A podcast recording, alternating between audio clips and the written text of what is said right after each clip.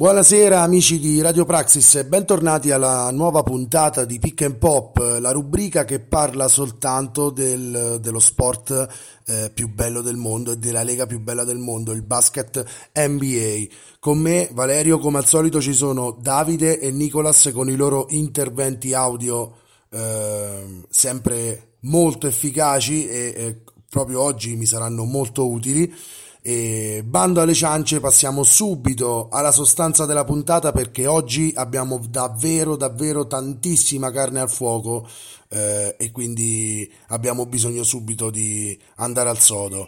Eh, con, la, eh, con la stagione che noi raccontiamo, la 1995-1996, eh, oggi, è sancito il ritorno di Michael Jordan, Sua Maestà, sul palcoscenico che gli competeva per un'intera stagione, dopo che qualche mese prima aveva fatto il suo ritorno sul parquet abbandonando definitivamente il sogno di diventare un giocatore di baseball professionista, cosa che Michael aveva più volte discusso con suo padre prima che morisse assassinato nell'estate del 1993, evento che poi aveva portato al primo ritiro di Michael Jordan dal basket giocato. Ehm Michael Jordan era già rientrato per qualche partita durante la stagione 1994-95, stagione che però si era conclusa in modo assai amaro per i Bulls che avevano perso eh, la decisiva serie contro gli Orlando Magic di Shaquille O'Neal, Anferni, detto Penny Hardaway, eh, con eh, un'azione che nella storia eh, rimarrà più di tutte, ovvero eh, la clamorosa palla rubata in gara 1 eh, di quella serie Bulls Magic eh, fatta questa palla rubata eh, da Nick Anderson direttamente dalle mani di Sua Maestà MJ che deciderà soprattutto psicologicamente eh, gara e serie. La delusione di Mike fu da subito palese e Jordan riprese immediatamente con gli allenamenti estivi per trovarsi in piena forma per la partenza della stagione 95-96 mentre tra l'altro, e ce ne parlerà Nicolas più tardi, fu anche duramente impegnato dalle riprese del film che l'ha portato alla conoscenza anche dei non appassionati di basket. Ehm, più puri, diciamo, ovvero Space Jam, dove il nostro GOAT, The Greatest of All Time, recita a fianco di Bugs Bunny, niente po' di meno, e dei Looney Tunes al completo, in un film che ha fatto epoca e che ha avvicinato la mia generazione eh, che al tempo era fatta di bambini eh, sognanti meraviglioso, al meraviglioso mondo della palla spicchi. Ma torneremo su Michael Jordan e i suoi Bulls, che quest'anno saranno assoluti protagonisti, come d'altronde in larga parte degli anni 90, tra l'altro. Eh, la squadra che invece eh, aveva eliminato i Bulls l'anno precedente e che era volata in finale NBA solo per rimediare poi un sonoro sweep dagli Houston Rockets di Olajuwon, di Hakim Olajuwon, ovvero gli Orlando Magic, erano davvero una corazzata quell'anno. Da quando infatti nel 1992 avevano chiamato con la prima scelta assoluta eh, Shaquille O'Neal, la squadra della Florida aveva conosciuto un periodo di crescita esponenziale e si presentava in questa stagione come una delle grandi favorite ad est. Non solo Penny Hardaway e, e O'Neill, ma anche, come dicevamo prima, Nick Henderson, eh, Lex Bulls, Horace Grant, Brian Shaw, Danny Scott.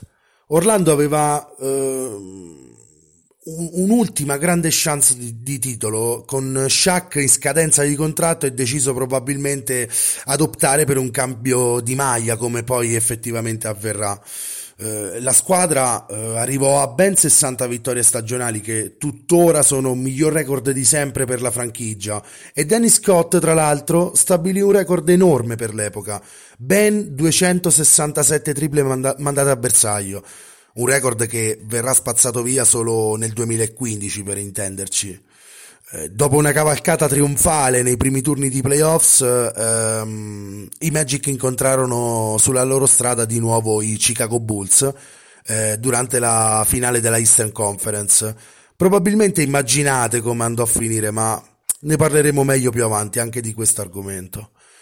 Altra squadra de, simbolo della NBA anni 90 senza dubbio erano i New York Knicks che però avevano visto Pat Riley all'allenatore che li aveva portati alle finals del 1994 e l'allenatore dei mitici Lakers dello Showtime degli anni Ottanta, vincitori di cinque titoli, ma anche dei Miami Heat del titolo 2006, beh, Pat Riley eh, era andato verso altri lidi, per l'appunto verso le soleggiate spiagge di Miami, dove avrebbe incominciato l'avventura tra eh, presidenza della franchigia e diciamo ehm, al, al, al, allenamento, l'allenamento della squadra, quindi dividendosi tra i ruoli di presidente e allenatore dei Miami Heat eh, in quell'esperienza che l'avrebbe portato poi eh, a culminare con il titolo del 2006.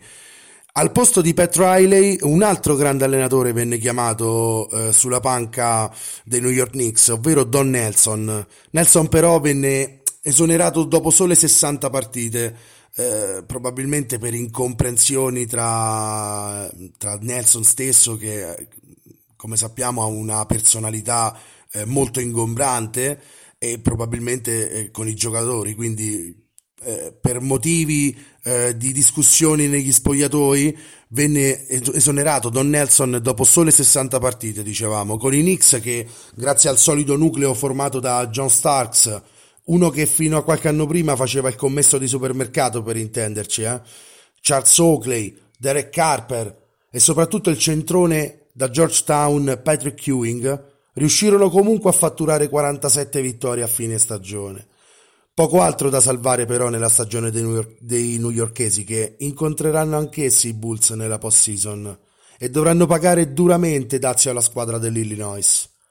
Ma andando a spaziare eh, sempre nella Eastern Conference, mentre Alonso Morning, passato in estate dagli Charlotte Hornets ai Miami Heat, è il primo giocatore della storia della franchigia appunto gli Heat a guadagnarsi un posto all'All-Star Game, Lenny Wilkins diventa il primo allenatore nella storia della NBA a raggiungere le mille vittorie in carriera. Lo fa con i suoi Atlanta Hawks, altra solida squadra, molto ben assortita e senza nessuna stella a spiccare sugli altri. Grazie all'apporto di Mookie Blaylock e Stacey Ogumon, eh, con uno Steve Smith in piena ascesa e con il piccolissimo Spud Webb a fare da chioccia all'intero gruppo, dall'alto dei, del suo metro e sessanta, eh, la franchigia dello Stato della Georgia raggiunse 46 vittorie di playoff, durante i quali si dovranno fermare però in semifinale di conference contro i fortissimi Orlando Magic di Shaq and Penny. Grant Hill, eh, invece, che prima degli infortuni, come abbiamo già detto, era un giocatore spettacolare, ultra completo. Insieme al giovanissimo Halla Houston e al vecchio Otis Thorpe, aveva riportato i Detroit Pistons ai playoff per la prima volta dopo tre anni. Nulla era rimasto certo dei Pistons dei Bad Boys, acerrimi nemici dei Bulls di Jordan a fine anni 80 e vincitori di due titoli NBA, eccetto la bandiera. Stiamo parlando di Joe Dumars, che spese tutta la carriera nella città del Michigan e che divenne in seguito al ritiro eh, che avverrà tra qualche anno, eh, anche general manager della franchigia di, di Detroit. Eh, per intenderci fu proprio lui a preferire Darko Milicic, di cui abbiamo parlato qualche puntata fa, a Carmelo Anthony durante il draft del 2003. Comunque sia, per i Pistons anche ci sono 46 vittorie sul piatto stagionale e, con a griffare ben 10 triple doppie in stagione, quindi, e, e, a, a, diciamo diventare primatista in questa speciale classifica eh, di maggior numero di triple doppie stagionali. Playoff però amari anche per i Pistons, conclusi con un'uscita misera al primo turno. Però gli scenari sempre competitivi della città più operaia d'America eh, avevano cominciato a gettare un nuovo corso, un corso che sarebbe culminato con il titolo 2004.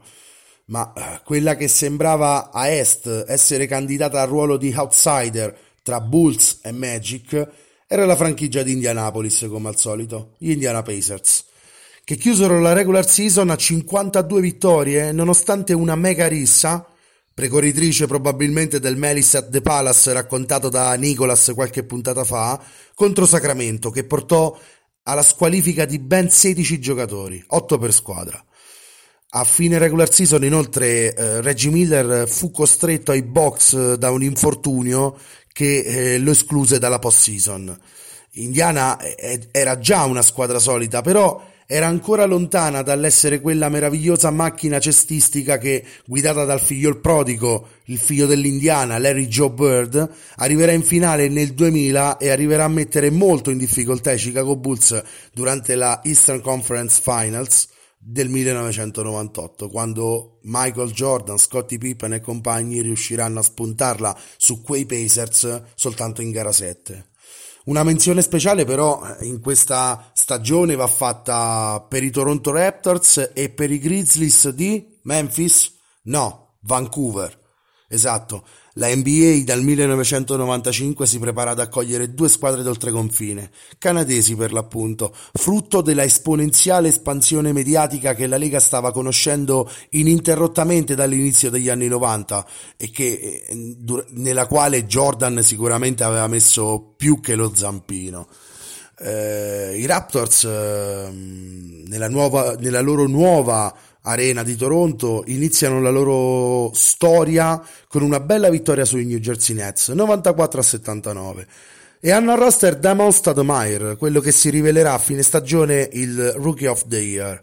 E in più questa è una chicca per noi che siamo italiani schierano per 30 gare anche un certo Vincenzo Esposito ovvero il primo italiano di sempre ad indossare una maglia in NBA eh, a far compagnia al grande Vincenzino Esposito quest'anno anche Stefano Rusconi farà il suo grande salto dall'Europa agli States ma solo per sette misere partite con i Phoenix Suns. Dopodiché tornerà immediatamente in patria. Ancora di meglio però eh, dei Raptors faranno i Grizzlies al loro esordio che riescono addirittura a strappare le prime due gare. Una contro Portland fuori casa l'altra contro Minnesota davanti ai loro tifosi. Fuochi di paglia chiaramente per entrambe le franchigie queste vittorie, dato che eh, con dei roster eh, assolutamente poco competitivi, come tutte le squadre che vengono aggiunte alla NBA nel loro primo anno, chiuderanno rispetta- rispettivamente con 21 e 15 vittorie stagionali. Però il Canada è entrato nel mondo della NBA e il processo iniziato nel 1995, come tutti sappiamo, culminerà con la vittoria dei Raptors del titolo NBA lo scorso anno. Spostandoci invece nella Western Conference, ehm, Houston era ancora una grande squadra. Dopo la vittoria di ben due titoli consecutivi eh, nelle due stagioni precedenti, eh, però il fattore età cominciava a farsi sentire anche per i Rockets. Hakim The Dream Olajuwon, uno dei più grandi centri della storia dello sport, ha ormai 33 anni, ma è ancora un giocatore sopraffino, da oltre 26 di media, 12 rimbalzi e 3 stoppate, intendiamoci, mentre Clyde Glide Drexler è costretto a saltare una trentina di partite di regular season, così come saranno costretti a fare le fondamentali pedine Sam Cassell e Mario Eli. Houston è una squadra molto competitiva, schiera in ala grande anche il mitico Robert Horry, detto Big Shot, ma chiude con sole 48 vittorie. E la sua epopea probabilmente è ormai passata e la franchigia del Texas arriva ai playoff, ma perde in semifinale di conference contro i Seattle Supersonics, che poi saranno i futuri finalisti e ne parleremo. Se Houston eh, è in questa fase di involuzione dovuta all'avanzamento ormai de, dell'età dei loro campioni, eh, a Dallas e a Minneapolis due talenti hanno cominciato a farsi notare. A Dallas, in Texas, eh, sta brillando la stella di Jason Kidd, mentre invece a Minneapolis i Timberwolves si sono accorti di aver pescato un vero crack quando con la quinta scelta del draft 1995 hanno pescato Kevin Garnett. Ne abbiamo parlato qualche puntata fa e questo giocatore sarà il giocatore del futuro. Tant'è vero che al rinnovo di contratto, quando firmò un contratto superiore all'intero valore della franchigia, eh, KG fu soprannominato addirittura The Franchise per sottolineare quanto fosse importante ehm, Garnett per la sopravvivenza della franchigia del Minnesota stessa. Eh, ma mentre questi due giovani si fanno largo in questa NBA di metà anni 90, Un grande ritorno allieta tutti i tifosi dei Los Angeles Lakers. Non sono ancora i Lakers di Shaq e Kobe, eh? intendiamoci, Shaq è ancora Orlando e Kobe ancora non è nella Lega. Entreranno a far parte della squadra solo dalla stagione successiva. Ma il 29 gennaio 1996, a metà della stagione regolare, Magic Johnson torna in campo e esordisce con eh, una partita che sembra riportare tutti a qualche anno prima. Infatti griffa 19 punti, 8 rimbalzi e 10 assist nella vittoria sui Warriors. E il 14 febbraio, appena due settimane dopo il suo rientro nel mondo della NBA, la leggenda degli anni 80 e dello Showtime Lakers che si era ritirato alla fine della stagione 1990-91 dopo aver contratto, ahimè, il virus HIV, mette a segno l'ultima tripla doppia della sua carriera. L'allora 36enne Magic manda a referto 15 punti, 10 rimbalzi e 13 assist contro gli Atlanta Hawks. La squadra sembra rivitalizzata dal ritorno del grande saggio e porta a casa ben 53 vittorie. Ai playoff però incontreranno al primo turno gli ancora competitivi Rockets di Olajuwon e il ritorno di Magic non basterà per superare eh, The Dream e compagni. I Lakers dovranno dire addio ai sogni di gloria. Piccolissima parentesi per Magic che a fine stagione opta per il ritiro definitivo, ma i tifosi hanno potuto ammirarlo ancora per 32 partite e ciò è già un premio di consolazione che possiamo dire è più che sufficiente.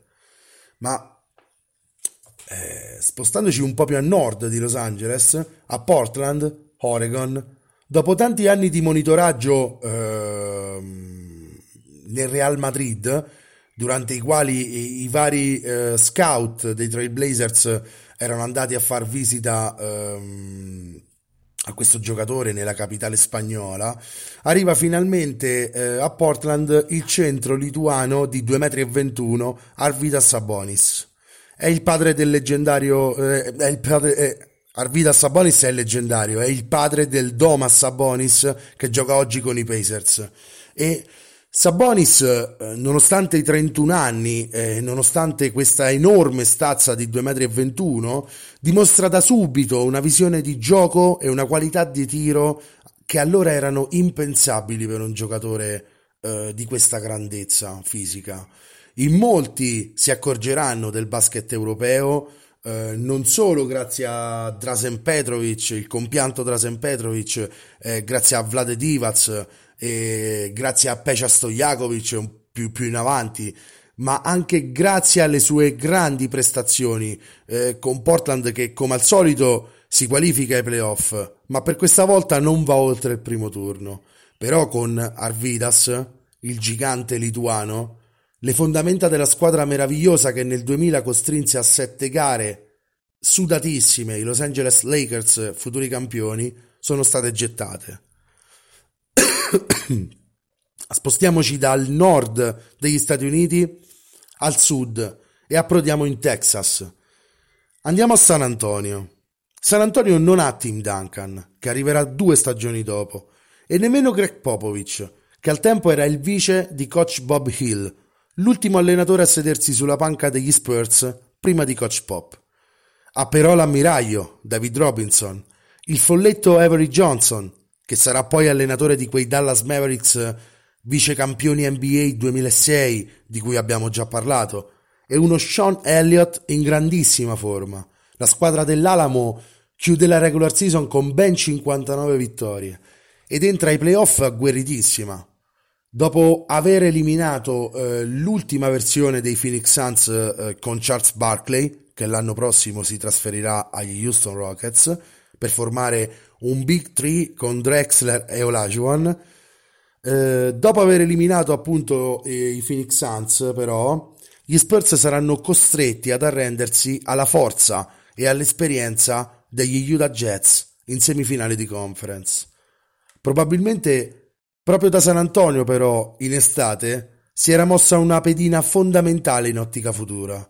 Infatti gli Spurs avevano svincolato un certo Dennis Rodman, più per il suo atteggiamento fuori e dentro il campo che per le sue prestazioni, mostruose tra l'altro, mostruose in difesa, tra l'altro. Il giocatore nativo di Dallas, infatti, si era reso protagonista di gesti plateali e assolutamente sopra le righe, che erano mal digeriti in una tranquilla città periferica come può essere San Antonio.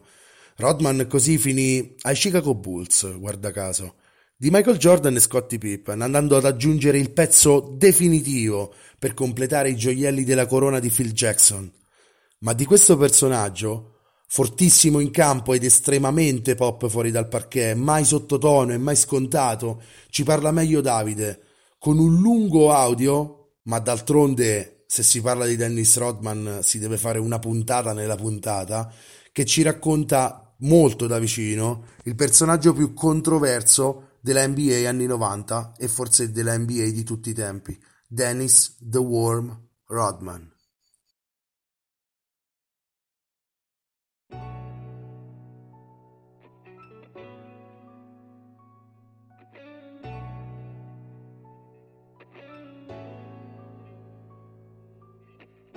Un saluto a tutti gli ascoltatori di Pick and Pop. Io sono Davide Scorretti e questa sera vi racconto il giocatore più iconico della storia dello sport, Dennis Rodman. Dennis Rodman cresce nella periferia di Dallas, in Texas. Abbandonato dal padre alla tenera età di tre anni, condivide l'infanzia e l'adolescenza con la madre e le due sorelle, Kim e Debra, giocatrici di basket NCAA. Dennis era il più scarso in famiglia e a dire la verità non ci voleva neanche giocare più di tanto a basket. Certo, nel giro di pochissimi anni passa dal misurare 1,80 m a misurarne 2,03 ma rimane comunque troppo basso ed esile per il campo. Per un periodo vive come senza tetto e alterna vari lavori. Uno di questi è l'addetto alla pulizia all'aeroporto di Dallas. Ha 19 anni e ha un compenso di 6 dollari a notte. Una sera si accorge che uno dei negozi non ha il sistema di allarme inserito e decide di rubare più di 50 orologi in vetrina. Ovviamente non ha fatto i conti con la videosorveglianza dell'edificio e viene arrestato. Sua madre decide di fargli passare in carcere almeno una notte, notte che si rivelerà poi decisiva per l'etica del lavoro di Dennis. Anni dopo dirà infatti mi sono reso conto che non volevo passare il resto della mia vita in prigione. Da quel momento in poi non ho rubato più niente, solo il cuore di centinaia di migliaia di donne. Eccolo, Rodman descritto in una semplice frase, e ha dimenticato di citare le centinaia di migliaia di rimbalzi e palloni rubati in carriera, ma ci arriveremo. Per tornare in libertà deve restituire gli orologi sottratti, e così effettivamente fa. Ciò che stupisce la polizia e che ci dà un significativo indizio del personaggio che stiamo trattando è che Dennis gli orologi non li aveva venduti in cambio di soldi, li aveva tutti quanti regalati.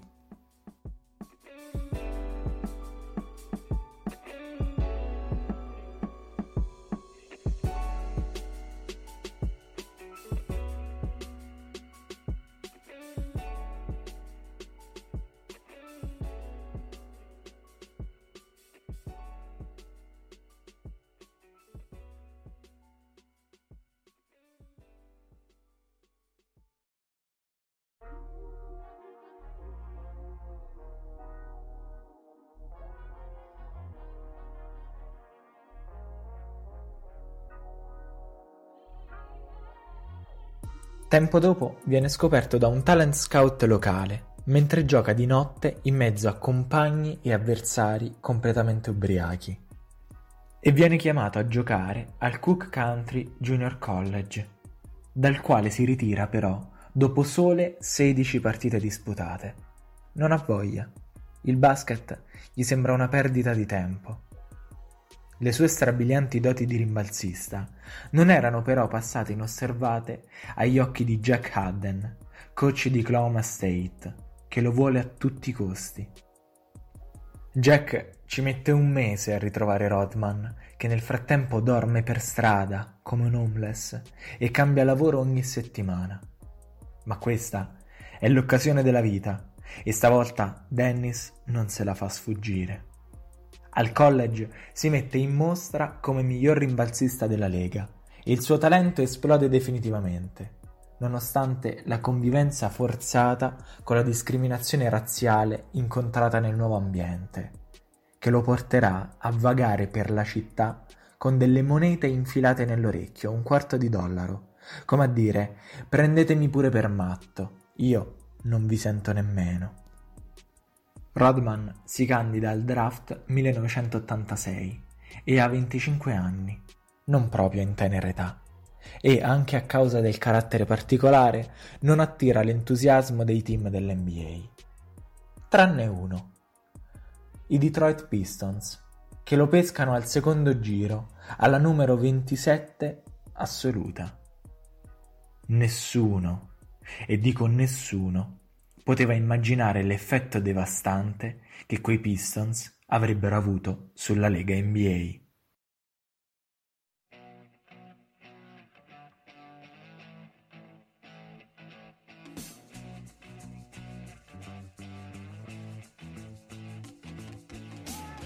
Rodman si inserisce alla perfezione nel sistema di quelli che saranno definiti i Bad Boys, un gioco muscolare, rude, duro, ben oltre il confine della sportività, condito da continue provocazioni e trash talking. Perdono le finali del 1988 contro i Lakers di Magic Johnson, ma si rifanno alla grande per i due anni successivi, 1989 e 1990. Spazzano via in finale prima i Lakers 4-0 e poi Portland 4-1 vincendo tutte e tre le partite in trasferta, è la prima volta che succede. Esaltati dai risultati e odiati dai puristi del gioco, per inciso anche e soprattutto dai nascenti Bulls di Michael Jordan, i Bad Boys dominano i primissimi anni 90. Dennis è l'uomo giusto nel team giusto, come cantava David Bowie in Aladdin Sane, Panic in Detroit. Panic in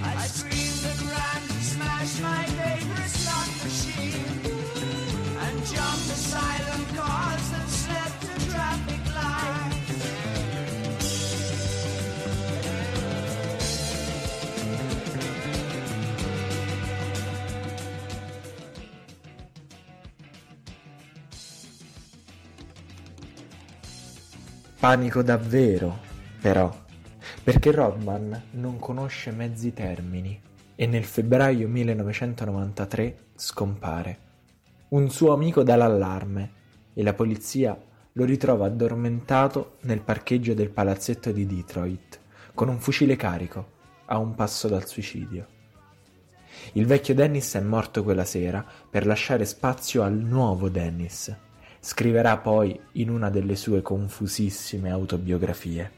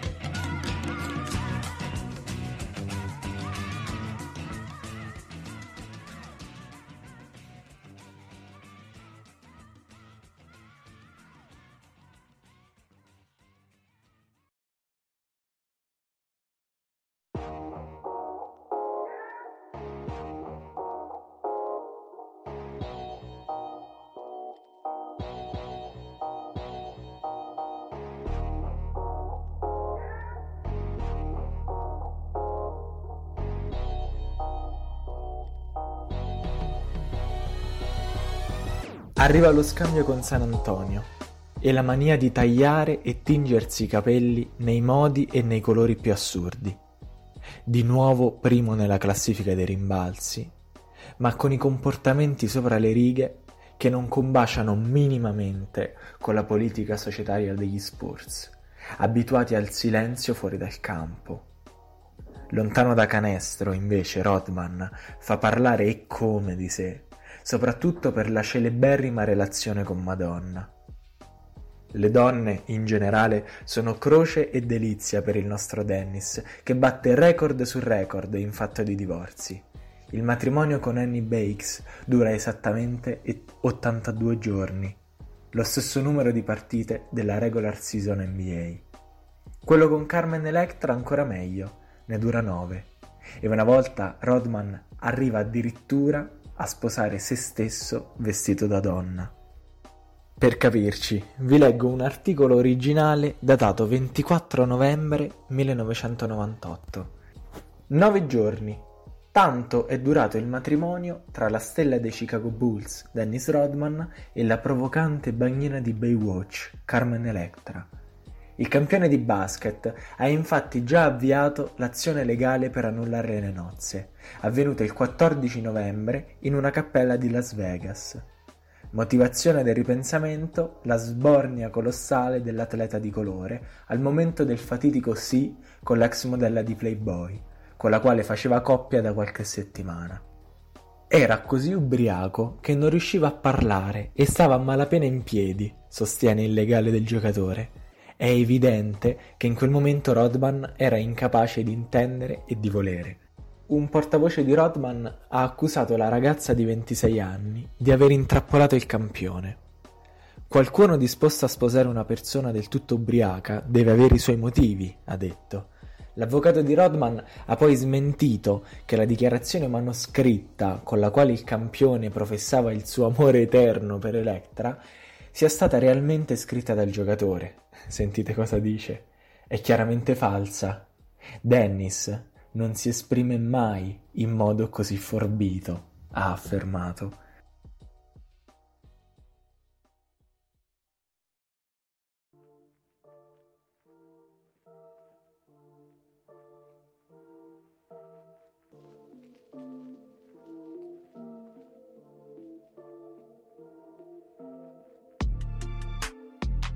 In mezzo a tutto questo però c'è il basket. C'è l'arrivo a Chicago nel 1995 e il leggendario Back to Back to Back, la seconda storica serie di tre campionati vinti consecutivamente da Jordan, Pippen e Rodman. Ero come un'orticaria per gli attaccanti, di quelle che non vanno mai via, dice Dennis di se stesso. E così era si attaccava all'avversario e lo sfiniva fisicamente e psicologicamente. Non serve stare qui a elencare gli anelli, i premi individuali, i rimbalzi, addirittura la fuga a Las Vegas e gli incontri di wrestling. Tutto nella carriera di Rodman è rimasto alla storia. Oggi abbiamo voluto celebrare il suo ruolo di icona pop. E c'è solo un modo per concludere degnamente questo racconto, con una sua frase. Se non arrivo almeno tra le prime tre posizioni al Nobel della pace, in questo mondo c'è qualcosa che non va. Ma come cosa c'entra il Nobel della pace con Dennis Rodman? Rodman è l'unico ad avere libero accesso alla Corea del Nord e alla compagnia di Kim Jong-un, suo grandissimo fan e si è più volte proposto come mediatore del conflitto tra Oriente ed Occidente. Grazie mille Dennis, davvero. Mettici una buona parola, tu che puoi.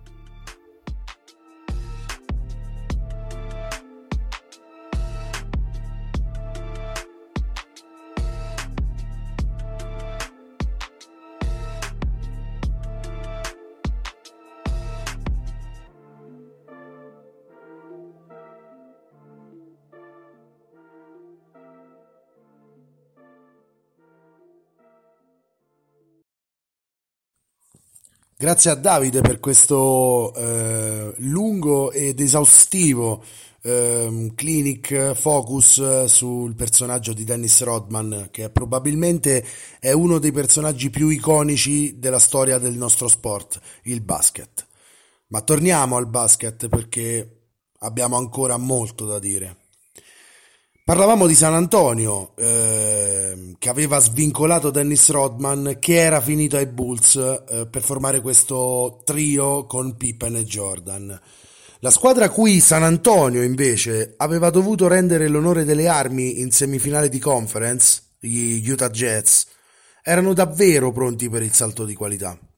Dopo un decennio passato ai vertici della Western Conference, la squadra dello Stato mormone aveva ormai nel trio Stockton, Hornacek, Malone una sicurezza assoluta e con 55 vittorie entrava nella postseason da favorita per l'approdo quantomeno in Conference Finals.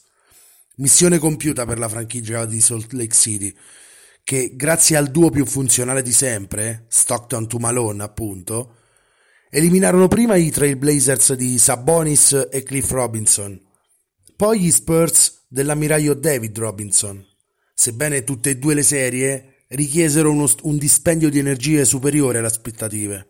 In finale di conference, infine, si trovarono davanti la squadra destinata ad essere la finalista di quest'anno per l'Ovest.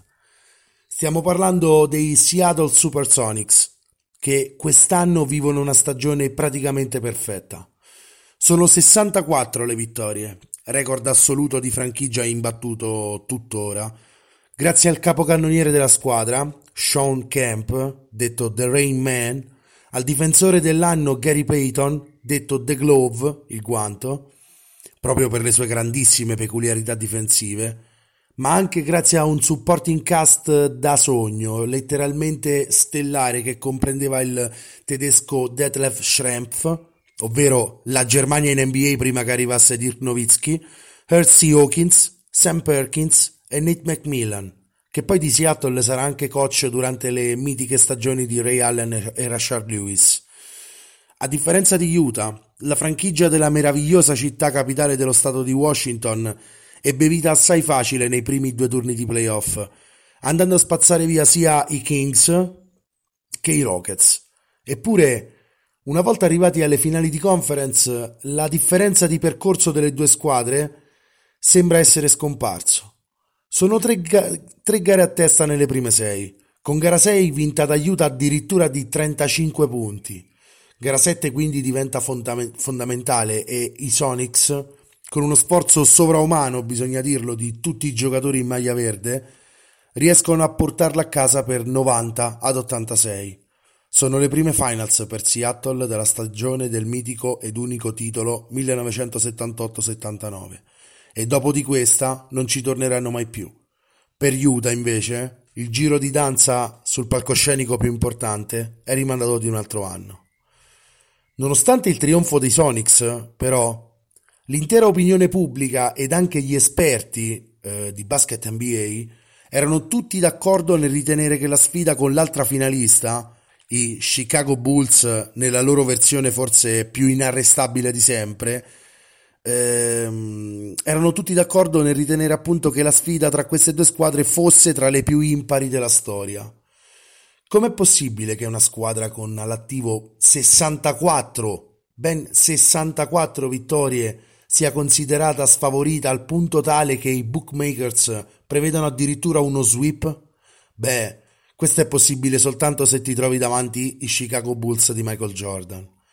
Quelli delle Finals NBA 1996 in particolare sono forse la versione migliore dei leggendari Bulls che, eh, di Michael Jordan, che come dicevamo all'inizio puntata era atteso ad una riconferma dopo la stagione e mezzo che aveva passato lontano dai parquet d'America e lo spezzone di stagione playoff eh, che si era chiusa mestamente l'anno prima. Erano i Bulls del tripit, certo, ma di un solo tripit. Un'altra era ancora da costruire e stava per cominciare proprio qui. È il momento di chiamare in causa il mio amico Nicholas che ci racconta la storia dei Chicago Bulls 1995-1996 e ci racconta anche come andò a finire quella serie conclusiva, quella Final NBA tra gli stessi Bulls e di Seattle Supersonics. La stagione 95-96 viene ricordata negli annali della National Basketball Association per il dominio di una squadra. Una franchigia che ha battuto per sempre un record, quello delle 70 vittorie in regular season. Stiamo parlando dei Chicago Bulls. Questa stagione straordinaria ha però radici più profonde. Si parte qualche anno prima. Nel 1993 Chicago vince il suo primo tripit e la sua stella, Michael Jordan, è sfinito sia mentalmente che fisicamente. Soprattutto dovrà affrontare un lutto terribile durante l'estate. Muore suo padre. Ed è così, da queste circostanze, che Michael prende una decisione. Il 6 ottobre dice al mondo che si ritira dalla NBA. Qualcosa che nessuno si aspettava. MJ sceglie di andare a giocare a baseball. Militerà con i Birmingham Barons, una squadra delle minors affiliata ai Chicago White Sox. Questa esperienza sarà una sorta di purificazione per Jordan Giocherà con dei ragazzi che percepiscono qualche migliaio di dollari di stipendio. Andrà in trasferta in pullman, dormirà in motel da qualche stella. Vita molto diversa da quella che aveva fatto nella NBA. Soprattutto credo che per Michael giocare a baseball sia stato un ritorno al passato. Si rivedeva ragazzo, correva sul diamante con suo padre che lo osservava dagli spalti. È stato un momento col quale è riuscito a togliersi tutte le scorie di tantissimi anni passati al top della Lega, ma l'amore per il basket di Michael Jordan non era finito. Infatti, agli inizi del 1995 lo si vide al facility dei Bulls. Era presente agli allenamenti, faceva qualche uno contro uno e soprattutto incominciarono a uscire dei rumors. Rumors che si facevano sempre più forti e una notizia fece felici tutti i tifosi della NBA il 18 marzo del 1995 con un comunicato secco e deciso. I'm back. Michael Jordan è tornato. Indossò il numero 45 in questa occasione perché il 23 era stato ritirato dai Bulls, ma non cambiava la sostanza di un giocatore che è il più forte di tutti i tempi. In regular season si permise di fare 55 punti al Madison Square Garden contro i New York Knicks dell'amico Spike Lee, una di quelle partite Jordan Classic. Portò i Bulls ai playoff, una stagione che sembrava come quelle storiche, destinata a chiudersi col titolo, ma in semifinale di conference l'avversario erano gli Orlando Magic di Shaq e Penny Hardaway. In gara 1 Michael aveva la palla per vincere in trasferta, ma se la fece rubare da Nick Henderson, che dopo la partita disse il 45 è forte, ma il 23 lo era di più. MJ lo prese in parola perché da allora tornò alla sua magica numero 23, nonostante dovesse pagare qualche multa, visto che la Lega non ammetteva cambi di numero a stagione in corso. Il problema però fu l'eliminazione dei Chicago Bulls. 4 a 2, stagione finita. Michael è nello spogliatoio ed è arrabbiato per come si è concluso il campionato, però comincia a sentire quel fuoco dentro che vuole tornare al top della Lega. Il trono deve essere di nuovo suo Così, con il suo personal trainer Tim Grover, decide di saltare le vacanze e dall'indomani si rimette sotto, perché un anno e mezzo di baseball ha comunque portato il suo fisico a non essere al top, diciamo 60-70% di quello che era il vero 23. Michael quell'estate gira a Space Jam è negli studi della Warner Bros. a Los Angeles per 10-12 ore al giorno e la sera si è fatto fare un campo vicino dove ci sono dei pick-up game leggendari con altri giocatori losangeleni, tra cui Reggie Miller ed altri. Mike trova la forma dei vecchi tempi, incomincia a ritornare quello di una volta e lo si vedrà nella stagione. 30 punti di media, sarà per l'ottava volta il miglior marcatore della Lega, qualcosa di usuale per lui. Ma la cosa più importante è il dominio dei Bulls, dentro e fuori dal campo. Michael tiranneggia sui suoi compagni, nei voli che li portano in giro per gli USA si gioca d'azzardo e Jordan va in giro con 10.000 dollari in tasca per intimorire i compagni. Beh, intimorisce poi gli avversari sul parquet, la sua presenza è devastante, ma ci sono altri grandi campioni a fargli compagnia in questi Bulls. Parliamo di Dennis Rodman, un acquisto fondamentale, rimbalzista e difensore che mancava alla squadra. Ovviamente c'è Scottie Pippen, uno dei più grandi di sempre, una point forward memorabile. Soprattutto ci sono dei gregari, se così vogliamo chiamarli, importantissimi per questa squadra. Parliamo di Ron Harper, di Steve Kerr, dello stesso Tony Kukoc, che quest'anno vincerà il premio di sesto uomo dell'anno. A guidare tutti c'è la sapienza di coach Phil Jackson nella sua sideline triangle. Beh, Jackson sarà coach of the year perché come avevamo detto i Bulls abbattono il record delle 70 vittorie, sono 72 in regular season con 10 sconfitte. Stagione memorabile che però deve essere completata ai playoff. Ai playoff la rabbia di Jordan si vede, al primo turno è un facile 3-0 sui Miami Heat, dopo arrivano i New York Knicks spazzati via con un 4-1 ed arriviamo a un momento chiave, la finale di conference contro gli Orlando Magic, la squadra che aveva osato eliminare i Bulls. Jordan se l'era segnata e il risultato rispecchia la sua mentalità. 4-0, cappotto, tutti a casa, non c'è storia. A quel punto si va a giocare le finals.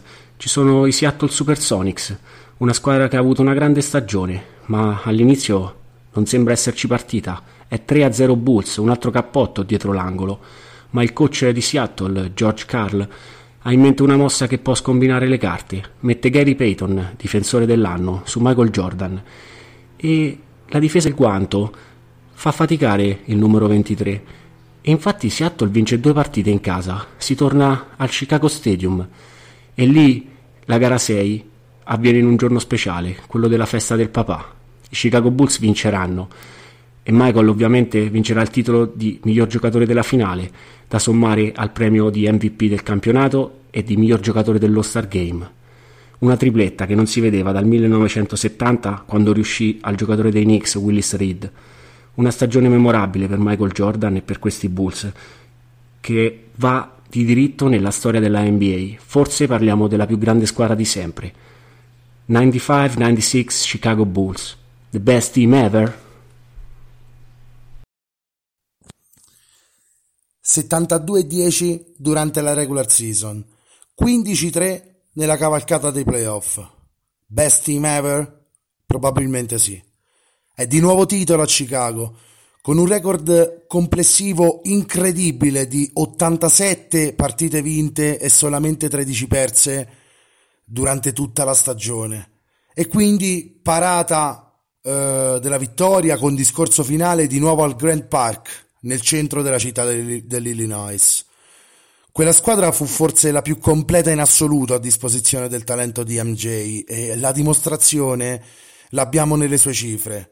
Nelle sei gare disputate contro i Seattle Supersonics, infatti, Michael Jordan non, andrò, non andò mai oltre i 30 punti, tranne in gara 3, quando dovette dimostrare per forza a tutti eh, di essere come sempre superiore e, e mandò segno 36 carambole nel cesto avversario.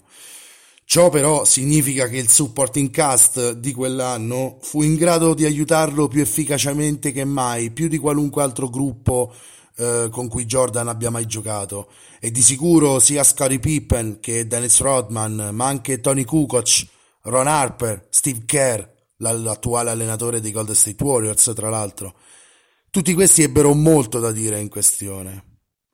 Quindi 4 a 2, ehm, un risultato eh, sorprendente, ma una vittoria assai scontata per Chicago. E un nuovo triennio leggendario era cominciato in quel di, Windy, di Windy City. E i tifosi erano tornati a sognare, ad acclamare MJ e i suoi.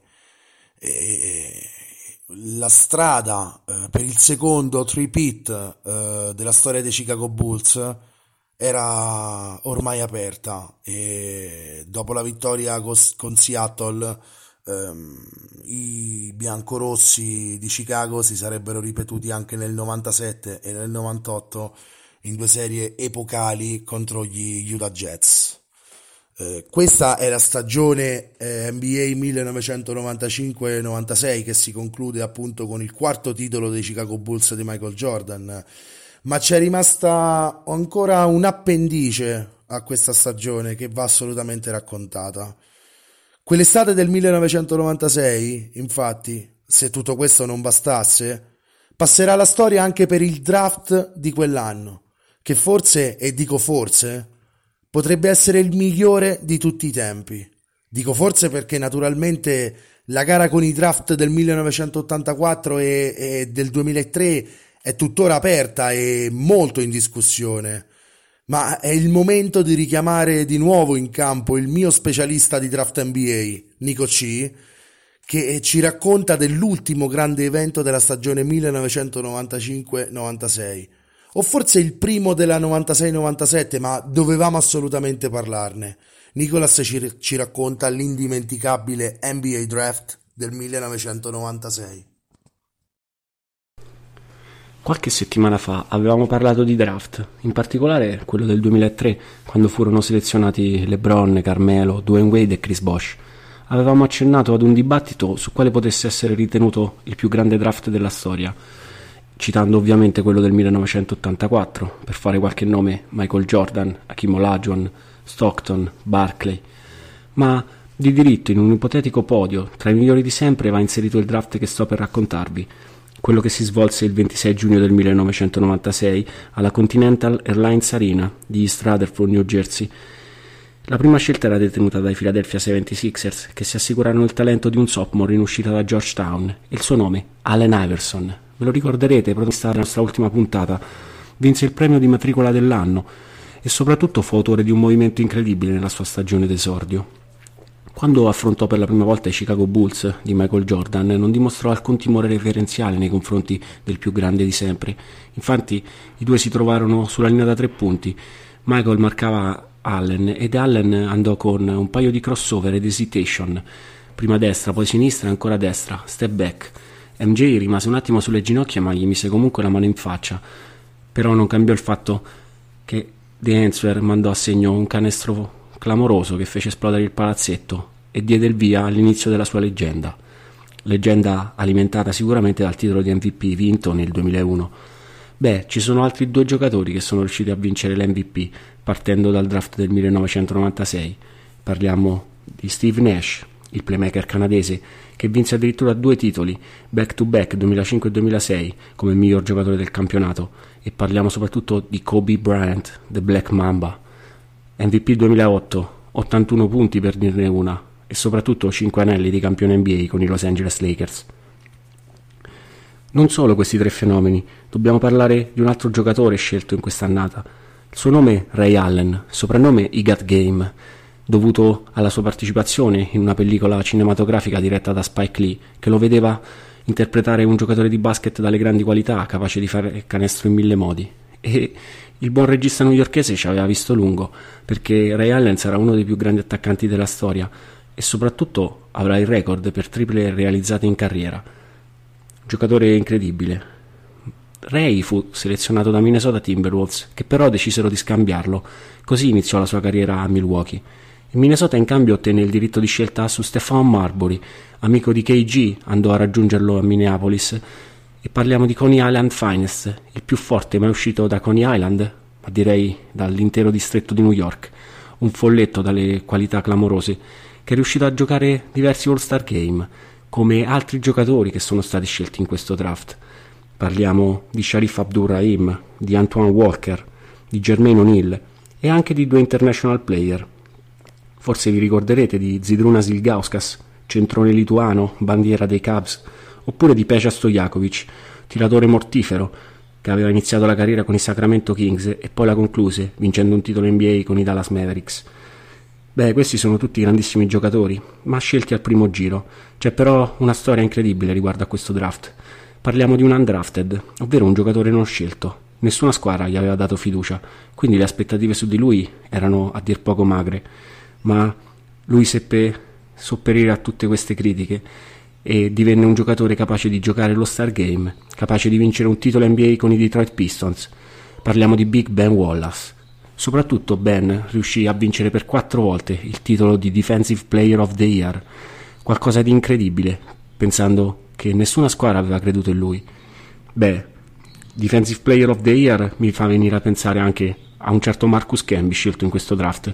Lo vinse nel 2007 il titolo di miglior difensore e ha avuto comunque un'onesta carriera in svariate squadre NBA.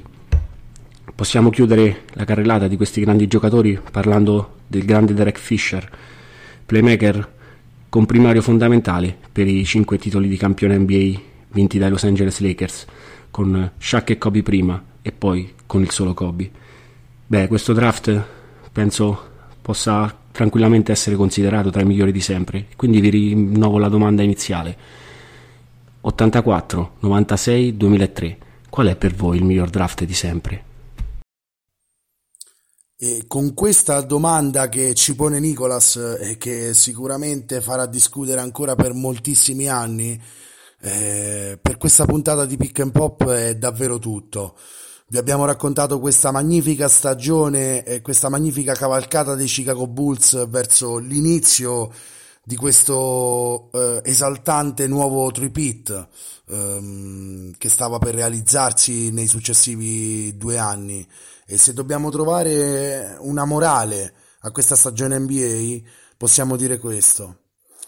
Se la stagione 2004 con i Detroit Pistons ci insegna che anche una squadra di operai può battere una, ste- una fatta soltanto di superstar, e se la stagione 2001 ci ha insegnato che anche un piccolo folletto come Allen Iverson può dominare tra i giganti di, del, del, del basket NBA, la stagione 1995-1996 ci insegna una verità incontrovertibile. Puoi anche fare 64 vittorie stagione, ma i Bulls di Michael Jordan non si battono.